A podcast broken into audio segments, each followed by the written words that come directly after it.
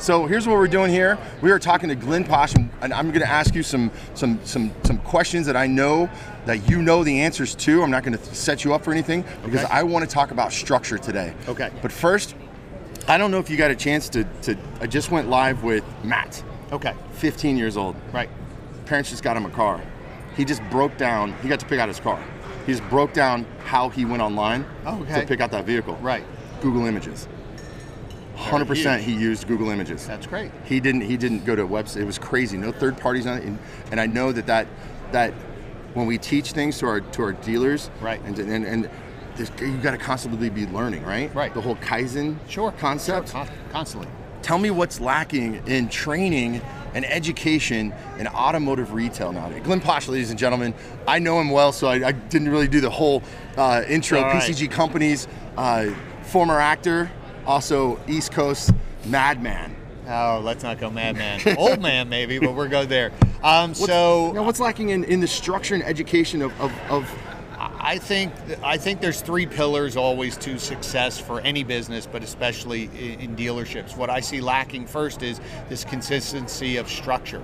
Meaning, I, I asked uh, a bunch of dealers I was working with the other day, and actually at this uh, at NADA, I asked the audience. I said, "How many? What percentage of your uh, uh, of all of your processes?"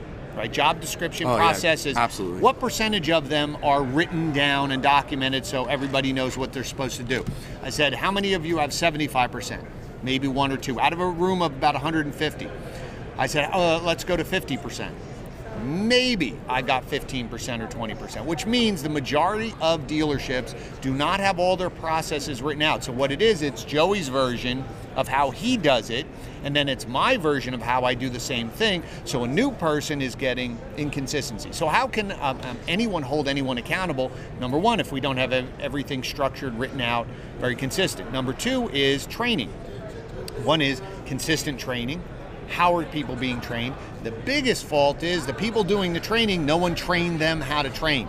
So it's all it is, hey, you're a great salesperson, you're gonna run a sales team. No one invested in you to teach you, well, how do I deal with different personalities? is that a, is that a, that's a big challenge because I correct me if I'm wrong. If you sell a lot of cars in automotive in a dealership, Right. they automatically want to promote you to a manager. Right. And it's not because you're good at managing people. It's probably because you sold a lot of cars, so you're good at closing deals. Well, right? think, Or- think of Michael Jordan. Greatest player, wasn't a good coach. See, people at that high elevated status don't understand really what they do. They just do it. Things come naturally to them. So if you put them in a position where I'd have to train you, if you're not as quick as I was, I get frustrated with you. Why can't they understand? Why can't they do what I do? Well, there's a reason, right? Where other people are better at patience, helping people explain. So I always said, uh, well, someone asked me, how do you choose that person who's going to be your trainer? I said, okay, think about this way sales team, BDC team, whatever department you have, the person who's in charge of that is off for a week on vacation. Who does the team go to when they have questions or they need help? That's a great question. that's the person that you start with because they are not afraid to approach them and say, I don't know. The person is willing to help them and is patient, and there's this connection.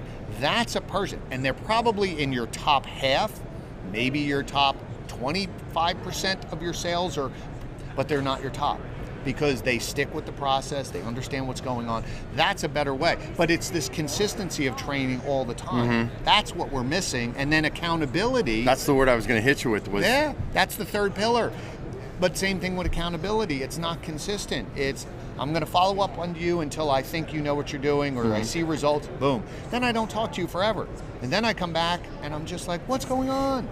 Right? Or Right. so if you think about it, the only time a manager, most people see their manager is when something's wrong. Mm-hmm. I always like talking about coaching. Right? If you thought yourself, if you played sports, if you had or you had a coach or a teacher that had an impact on you and you mm-hmm. thought about why you still remember them, it's because they helped you, invested in you. It wasn't that they were soft on you because they mm-hmm. call out your BS when they needed to, right? But they invested in you. And then you think of those coaches or teachers that And they motivated like. me as they well, yeah. motivated you. They challenged you. Mm-hmm. Versus the other ones who didn't do any of that and all they did was come at you, say, "Hey, you're failing," mm-hmm. and you didn't like them. You're like, "Get away." Right. right? And I think the problem is in dealerships, we just think it's going to come to people. We just think, hey, if we bring somebody in with experience, it's all going to work out. I see that a lot. I see GMs coming in from across the country to a new store, and three, six months later, I don't see them at that store anymore. There's like something didn't work. Well, because nobody hired them in. So that's a phenomenal point. Think of this. I used this analogy in, in the class the other day. Mm-hmm. Let's say you went for a job at McDonald's. Okay. It- during your interview, you said, Well, I worked at Burger King and I worked at Wendy's and I worked at this. And they say, Great. That means you understand the dynamic of fast food. Right. You understand speed, customer service, you understand where fries are and burgers. Great. And then they're going to say, Great. Now let me show you how we do it here at McDonald's. Yeah. They don't just say, Hey, you cook burgers at Burger King, Yeah, go on the gonna- grill, do whatever you want. that includes the process. It includes, yep, And the as strategy. absurd as that is, Yeah. and people will laugh at that, why don't dealerships say, this is the way here at Joey Little Toyota? Right. This is the way we, as a general manager, here's the job, how it's here. Now, during the interview, I can say, here's what you're supposed to be doing, and you can say, I don't do it that way. Well, this is the way we do it. You could bring your input, Yeah. you could bring your experience, but we're not changing. Right. Same thing with sales. Here's some places in sales. I salesperson has to handle leads, set appointments. Other ones we have BDCs.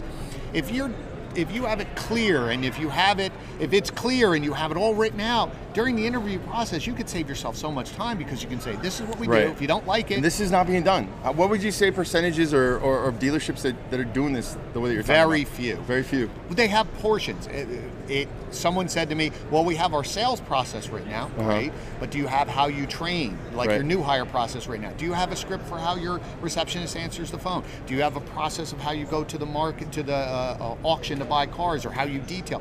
Everything needs to because then it's easy to hold people accountable. I'll guarantee you, your company right here has processes all written out. And I know that we have challenges as well. There's some processes that we don't have that we probably should have. So Like there. when Mark should be taking lunch during these interviews. Well, yes, you have to have all of that. But eh, to your point Yeah. is, if you have all of these things, then at least you go, we have a gap here. Yeah. But if I'm also training everybody on it and we're doing this process, when I'm going to accountability, now I look at it and say, well, we have a process. Everybody's trained in executing on it. We're not getting the results. Is it their effort or is it the process? All of a sudden, you know, team's doing their job. We got to tweak the process. But is that also a you don't know what you don't know factor?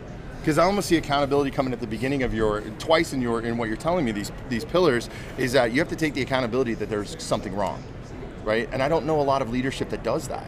Well, I think it's uh, totally agree. I think what happens is is you get very excited about how you measure, meaning that if you're only measuring the end result, right? So if you're toy, Joey's Toyota store, and Am I you measuring gross or am I measuring volume? you Either know? one. Yeah. Either one. If you're saying, listen, I'm 150. Man, if we could sell 150, we'd be great. So let's say you hit 150. You're high fiving. Mm-hmm. But if I look at the efficiency of what did your marketing produce, right? Mm-hmm. What did your leads produce? What if I came to you and said, you should have sold 225? what did you lose? Now, if they say, oh, well, that's perfect. I said, well, let's cut it in half. Now, what would another 30 cars mean to you? Right. But because they're looking at the wrong metric. So Did I not just do the fishing analogy that, that fit exactly what Glenn? Go back to the, the interview with, uh, with Dan Moore. I did a great Right. fishing analogy about fishing in a, in a hole that somebody said, I've never fished before. I caught two fish. And then I go home and I'm excited about it. But then I find out from my friends and family, we catch 40 there on, on Right. average, right? Exactly. you know, Exactly. and I'm like, I didn't know what I didn't know. And now I'm like, now I feel like, ugh. it's measuring it's measuring the results it's it's understanding this process so if you think about what the goal of a dealership is you're trying to build a machine What is the goal of it? Yeah, break that down. you're building a machine Okay.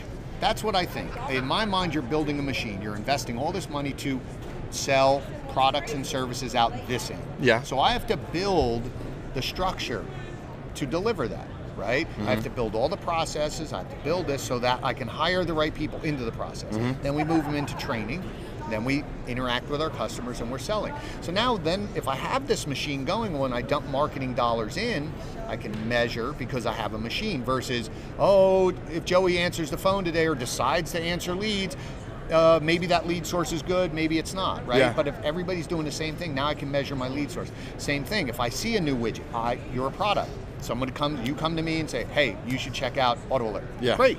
I have a machine that I can now measure it. Now when I latch it on, Yeah. it supercharges it, right? Because the machine's running, it adds on it. Versus I just stack Another piece of software on top of it, top yeah. of it, and there's no consistent machine. Absolutely. Would you say if because I you said earlier a lot of dealerships management blame a lot of the lost leads or the lost you know uh, customers off of receptionists. Right, and they put all the blame on. They don't know how to do the phone and all that. I think the idea of even having a process for your front-facing person, it, it sounds so silly, but it's so true, right? you have all of this knowledge inside your head. Right. Somebody who's watching this now, how do they contact you? How do they get up more? I mean, do you teach this? Do you, I do. mean, you're, you're doing sessions here, but Yeah, I teach it, and I work with dealers on this. Um, we have some online courses on management. So like all this is teams. there, yeah. Well, uh, some of it is. I'm, I'm adding new ones on because I tested this new uh, workshop about removing conflict Yeah. following the process and removing. I mean, I just said, how many of you have BDCs? And they raise their hand. I'm like, how many of your sales teams love your BDCs? They laughed. I said, so there's a conflict. Yep. But you don't you don't know how to resolve it because no one showed you how to resolve it. Or to your point is the receptionists or anywhere, they just think that we're having a good month or we're not. No one knows why we had a good month. I mean, Right. the really good dealerships do, and that's why there's a separation at times. Yeah. You know, um, I've heard some smart guys like Rick Reichert, who came in here with Yep. the number one you know pre-owned store in the country, came in and, and said exactly what you said. He was going to go push for you know 600 cars a month, and then realized while he was pushing it, he didn't have that machine running the fluently, so he had to back it off. He wasn't like others where he had to push, push, push. He saw that, he backed it off. He was happy with the four 450, Right. and then retooled what not it, not your So- words, no, retooled but his exactly machine. That. Think about that. What he was doing is taking this, the marketing, to say, I can, I'm going to buy enough marketing or do enough marketing to generate to 650. Yep. And I push it in the machine. The problem is, is it leaked out the side. Yeah, It just overflowed because he didn't have any everybody in Right. place. So he was smart to say, let's back it up, let's see where the tweaks were, Mm-hmm. and now everyone's running in the same direction. And see, I can push it. See, I mean, I can ride them. Yeah. I shouldn't say push it. If you ever think we were laughing the other day, I live in an area where I drive. uh, 10, 15 minutes away from me, there's farms, right? Mm-hmm. And I kept thinking, have, has anyone ever tried to push a cow or push a horse to where you want to go? You don't. You laugh. Right. You can't. right, I can lead them. absolutely. Same thing with a horse. If I teach it how, like thoroughbred, if I train it how to run, then I can make it race, Yeah. right? But if I don't do that, The if I push too hard, it's gonna it's gonna fall These are apart. great analogies. I love this. Right. This is the stuff I understand. So if I'm understanding this, there's people everywhere. Of that, course, and that's, that's, why I try to talk like McDonald's because everybody's been to McDonald's. That isn't happenstance. Even Vegas here, you've been out to restaurants and it's busy and you're looking around. There's a process. Yeah. That's why your food comes out. Now, maybe one person's food get burned or whatever, but end of the day, There'll they be- just went yeah. 500 people came through and you're like, how do they do it? It's the three tiers again.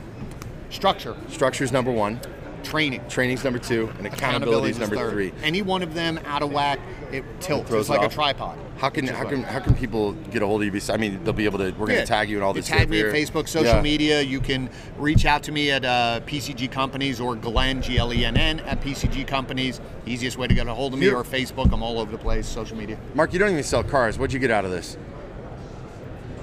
You going to put some structure in that marketing department? but it makes it easier for you if you're running a marketing department to be able to say, because the other thing what you can do is you think about it and, and this is dealerships don't think about this especially groups. If you have everybody working the exact same way or, or measuring now i can measure apples to apples right? I can see where people i can now move people around and say you're really not talented here i could use you over here.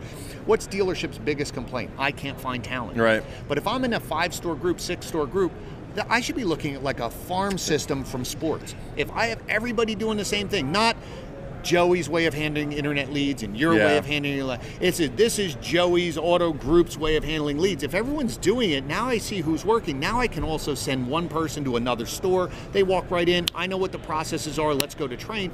I build my own farm team versus, oh God, I'm going to bring in this hotshot GM who comes in, makes changes. They're out in Screws up culture. You know, everything gets crazy. You have to dominate your Yeah, own awesome. culture. Glenn Pasch, ladies and gentlemen, and every time, As and this time we didn't get to talk about the old acting days. Usually we get that in there, but we we'll do get it get a next year, bit. right? We'll get that next time. Thanks a lot for uh, joining myself and Glenn Pasch. We have more, uh, a few more interviews coming here live at NADA 2018. Where are you heading off to now? I'm going back to the booth to help sell some things for my team.